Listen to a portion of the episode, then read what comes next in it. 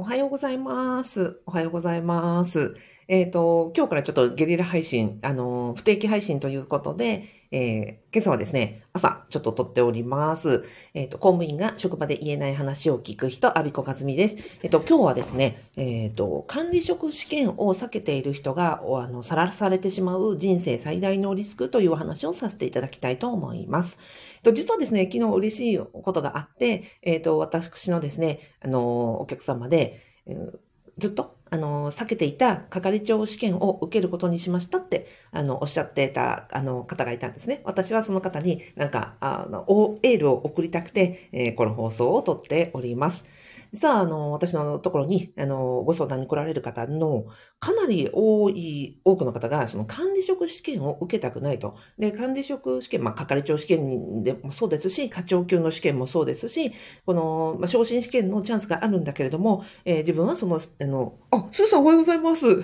朝やってて、誰もね、いらっしゃらないかなと思ったら嬉しい。あの、ありがとうございます。えっ、と、昇進試験を、えっ、と、受けるチャンスがあるんだけれども、自分はその昇進するのが怖かったり、いや、あの、課長にはなりたくない、あの働き方はちょっと、みたいな、責任は持たされるし、えっ、と、長時間労働だし、部下からは突き上げられるし、上からもね、あの、押し込まれるし、なんかもう見てる限りでは、あの、あまりにもあんな働き方はですね、あまりにも辛そうだ。あ、そうそうそう。で、管理職になると、ね、あの、直近手当ももらえなくなっちゃったりとかするじゃないですか。あの、組合関係からも突き上げがあったりとかっていうようなところもあって、まあもう見る限り、えっ、と、上に上がって、一つもよ良いところがなさそうだと、ああいう立場にはなりたくないということで、えっ、と、受けずして、えっ、と、もう、やりたく、あの、なんですかね、昇進試験を受けることすらもその、うんと、拒否していたりとか、あの、というご相談がある。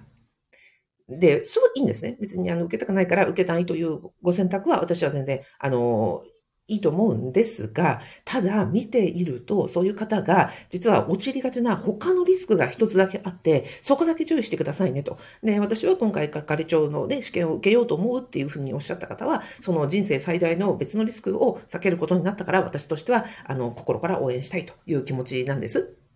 でその、あの、リスクというのは、えー挑戦マインドを、えっ、と、失ってしまう。えー挑戦マインドを、うん、そうですね。そうですね。うん。まあ、言葉を選ばず言えば、うんと、その昇進試験を受けない、受けないという選択されている方が、他の行動を、まあ、いろんな場面で拝見していると、いや、あの、これもなんか挑戦しません。あっちも嫌ですっていう感じで、うんとね、挑戦する気持ちそのものが、こう、うん、減っていってる感じがするんですね。あとはその昇進試験も、あともう一回進められたら、なんか受けるんだけど、みたいな。い一回目はいろいろあって断りました。二回目ね、あの、声かけられたんだけど、いや、ちょっとって遠慮しました。もう一回なんか三回目、えっ、と、推薦されたら自分としてはなんか挑戦するつもりがあるのに、でもまだその周囲からは三回目のなんか推薦は来ない、うん、そうこうしてるうちに、まあ、のね、年齢もいったりいろんな状況が変わってきたりして、まあ、その、うんと、ダッシュですよね。スタートダッシュを切るときに、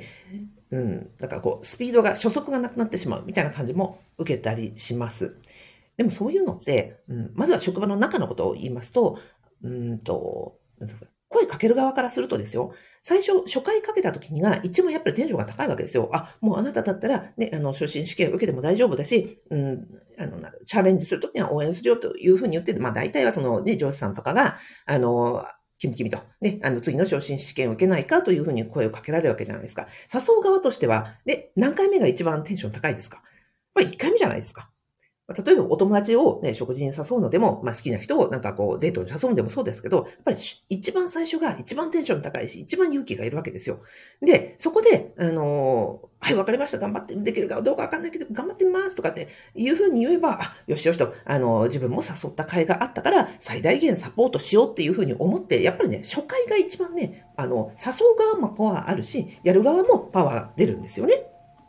じゃあ次、えっ、と、じゃあこれが2回目の誘いがどうなるかってことなんですけど、2回目、例えば次の年にですよ、あの、上司さんが、あの、誘うときってどういうことかっていうと、まあ、1回目昨年は断られましたと。でもまあ多分この人は断る人なんだろうけれども、まあ、ま、状況から考えて、自分の職務から考えて、まあ、この人をま誘っておかなくちゃね、みたいな感じで、誘う側の方も、うん、なんだろう、ちょっとテンションが下がるし、ダメ元感が出るわけですよ。で、そしたら、ね、誘うパワーも少ないから、こっちも受ける側も、まあ、まあ、去年も断ったしなって言って、こう、あの、前回よりもやっぱりテンション下がっていくわけですね。これが、ね、あの、2回目、3回目になればなるほど、こう、なんですかね、義務感というか、ナーナー感というか、なんかこう、予定調は見たくなっちゃって、誘われるパワーも下がるし、こちらの、あの、挑戦するパワーもどんどんどんどん弱くなってくるというのがあります。そうすると、やっぱり1回断っちゃうと、なんかずっとその、それがね、あの、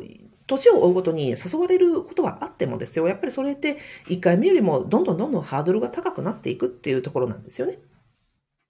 で、えー、そう。で、じゃあ何、その職場の中で何が、どんなことが起こるかというと、昇進試験に挑戦しないという人は、あ、この人は誘っても、なんか声かけても、なんか、うん、食いついてこない人だ、みたいにして見られちゃうわけですよ。うんと、ね、上司からしたら、せっかく自分が推薦したのに、この人断ったってなったら、要は、うん、言葉悪いですけど、あこの人は自分のなんか、うん、なんですかね、まあ、メンツ潰されたまでは言わないまでも、でもやっぱりちょっとがっかりするじゃないですか。あ自分としては、あの、応援しようと思ったのになって思って、相手の期待をこう、うん、まあ、そうですね。相手はちょっとがっかりしてるわけですよね。で、あ、また次回も次回もってなったら、あ、あのこの人なんか誘ったら、あの、断る人なんだなと思われたら、やっぱりもう、どんどんどんどんいろんなことに声かけられなくなっていくわけなんですよね。あありますよね、そういうことって。あなたもきっとなんか、いろんな、あの、お友達とかを、なんか、一緒に行こうよって言って、あの、最初初回誘いました。ね、あの、断られましたってなったら、あ、この人なんかね、あの、一回誘った時には断られるのはあるとしても、まあ、二回目誘っても断ったってなったら、まあ、三回目きっとダメだろうなと思いつつも誘って断られて、で、そしたらもうだんだんだんだんこう、誘う気持ちってなくなっていくじゃないですか。まあ、それって職場でも本当に同じだなと思うんですよね。なので、えっ、ー、と、誘われる機会がなくなるっていうことが、やっぱりこの人生最大のリスクだと思ってます。だから、昇進試験を断るということは、職場の中でいろんなチャンスがあの、チャンスを、まあ、逃していくというか、誘われなくなってくるってことなんですよね。で、もう一つ言うと、この、うんと、断るマインドってどういう皆さんのお気持ちを伺うとね、やっぱり失敗したらどうしようとか、うん、管理職になってもなんかこう、自分にうまくできない、えー、まあ、要は自信がないというふうにおっしゃいます。うん、で確かにわかるんですよ。うん、あんなに大変な仕事で、ね、受けたからといって、ね、誰が責任持ってくれるわけではなく、ね、推薦した人だってですよ、うん、自分にいっぱいいっぱいで、その、私たち、その昇進試験を受けました、あの、その席につきましたと言ったってね、あの、誰がカバーしてくれるんだというところもあるとは思うんですが、でも周りから考えると、あの、あなたができると思ってるから、やっぱり最初声かけられるわけですよね。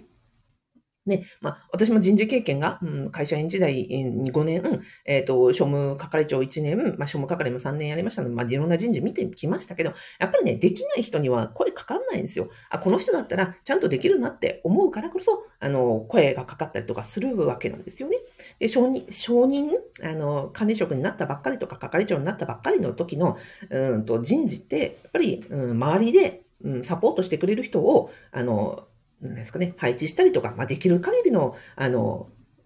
配慮はするわけですよね。だから、そういうことも考えると、なんだろう、挑戦して、まあ、自信がないのはみんな同じなので、えー、そんな配慮もあるし、あとは誘われなくなるというリスクも考えたら、やっぱり今回ね、あの、係長試験頑張りますっていうふうにおっしゃってくださった、おっしゃられた方の、あ、あの、素晴らしいと思ってるところです。で、まあ、もし、うん、そうですね。そう。で、まあ、いろんな方、断り続けてらっしゃる方のその後を見ると、やっぱり職場でね、なんか居場所がなくなってるなっていうところとか、プライベートでもなんかいろんなことに挑戦されなくなってるなということを、なんか誘われたら、う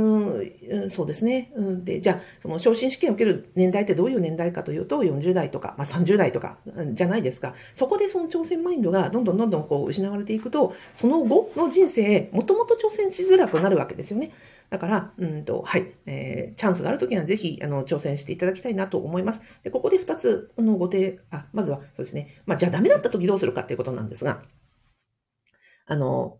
私のね、お客様でも、昇進試験、挑戦しました。管理職をやってみました。でもやっぱりそれで自分に合わなかったとか、あの、なかなか難しかったということで、降格とか公認とか、その立場を降りるという選択をされている方が何かいらっしゃいます。で、私はそれもすごくチャレンジングだと思うんですよ。むしろ、昇進するよりもですよ、あの、降格、公認を、あの、立場を降りるっていうことの方が、むしろチャレンジングだと思うんですね。で、しかもご本人たちは、一回、その、あの、挑戦したわけですから、自分はもう挑戦したんだっていうことで、なんていうんですかね、そ、そっちで自信ができるというか、あ、あの、もう、断るとかね、やるかやらないかじゃなくて、もう次のステージにいらっしゃってるわけなので、あの、一回やりました。じゃあ自分はこう、こう、こういう体感をしました。で、周りもこういう、あの、見ていました。その状況を見ていました。で、それにもって、あの、降りることを選びましたっていうこと自体がものすごくチャレンジングですよ。上に上がるチャレンジよりも下に下がるチャレンジの方がよっぽど、あの、さらにね、チャレンジングですからね。なので、あの、そういう選択もあるということ。で私は、この、公認を選んだ方の職場の状況は、よくわかりませんけど、きっと私が、そういう方が身近にいたら、昇進を選んだ人よりもさらに私は、なんていうのかな、尊敬すると思うんですよ。だってこう、うん、上に上がるチャレンジをする人は、ね、管理職になるとか、昇進するというチャレンジをする人ってたくさんいますけど、で降りるチャレンジをする人ってなかなか周りにいらっしゃらないと思うんですね。じゃあ、こういうふうに自分、私がですよ、そういう方の下についていったとしたら、あ、この人は、あの、下がる、公認する挑戦をされている方だと、もう、もし自分が、あの、何かに挑戦して管理職試験を受けて、もし、あの、なんか、なんですかね、うんと、壁を感じて、自分がその降りる決断をした時には、こんな風になれればいいんだっていう、新たなロールモデルになれると思っていますし、私はそういう意味では、周りは、上がるチャレンジももちろん、あの、応援されるだろうし、下がるチャレンジっていうのは、ますますさらに、今後、うんと、なんていうのかな、価値があるし、周りはもともと注目してるだろうなって思うんですよね。だから、その挑戦しました、降りました、で、降りた後どうやって働いていくのか、降りた後、今後どういうふうな、その職場で、なんていうのかな、うんと、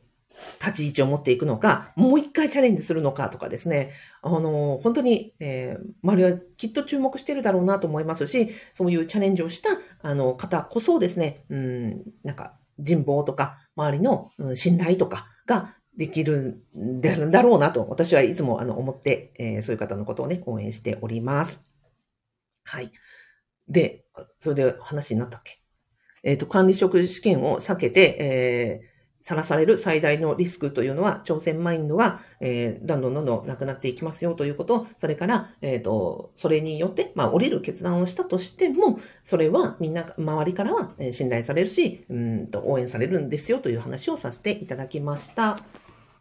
はい。ではでは。あ、スーさん今日もありがとうございました。えっと、我が家はですね、今、あ、ここに来ないでください。えっ、ー、と、家族がいて、えっ、ー、と、いろいろ音が入ったかと思いますが、今日も、あの、お聞きいただき、ご覧いただきありがとうございました。私もこれからですね、えっ、ー、と、名古屋に、え出張にして、えー、アビコカズミの副業不動産ゼミのリアルセミナーに挑戦してまいります。はい。ではでは最後までお聞きいただきありがとうございました。スーさんありがとうございます。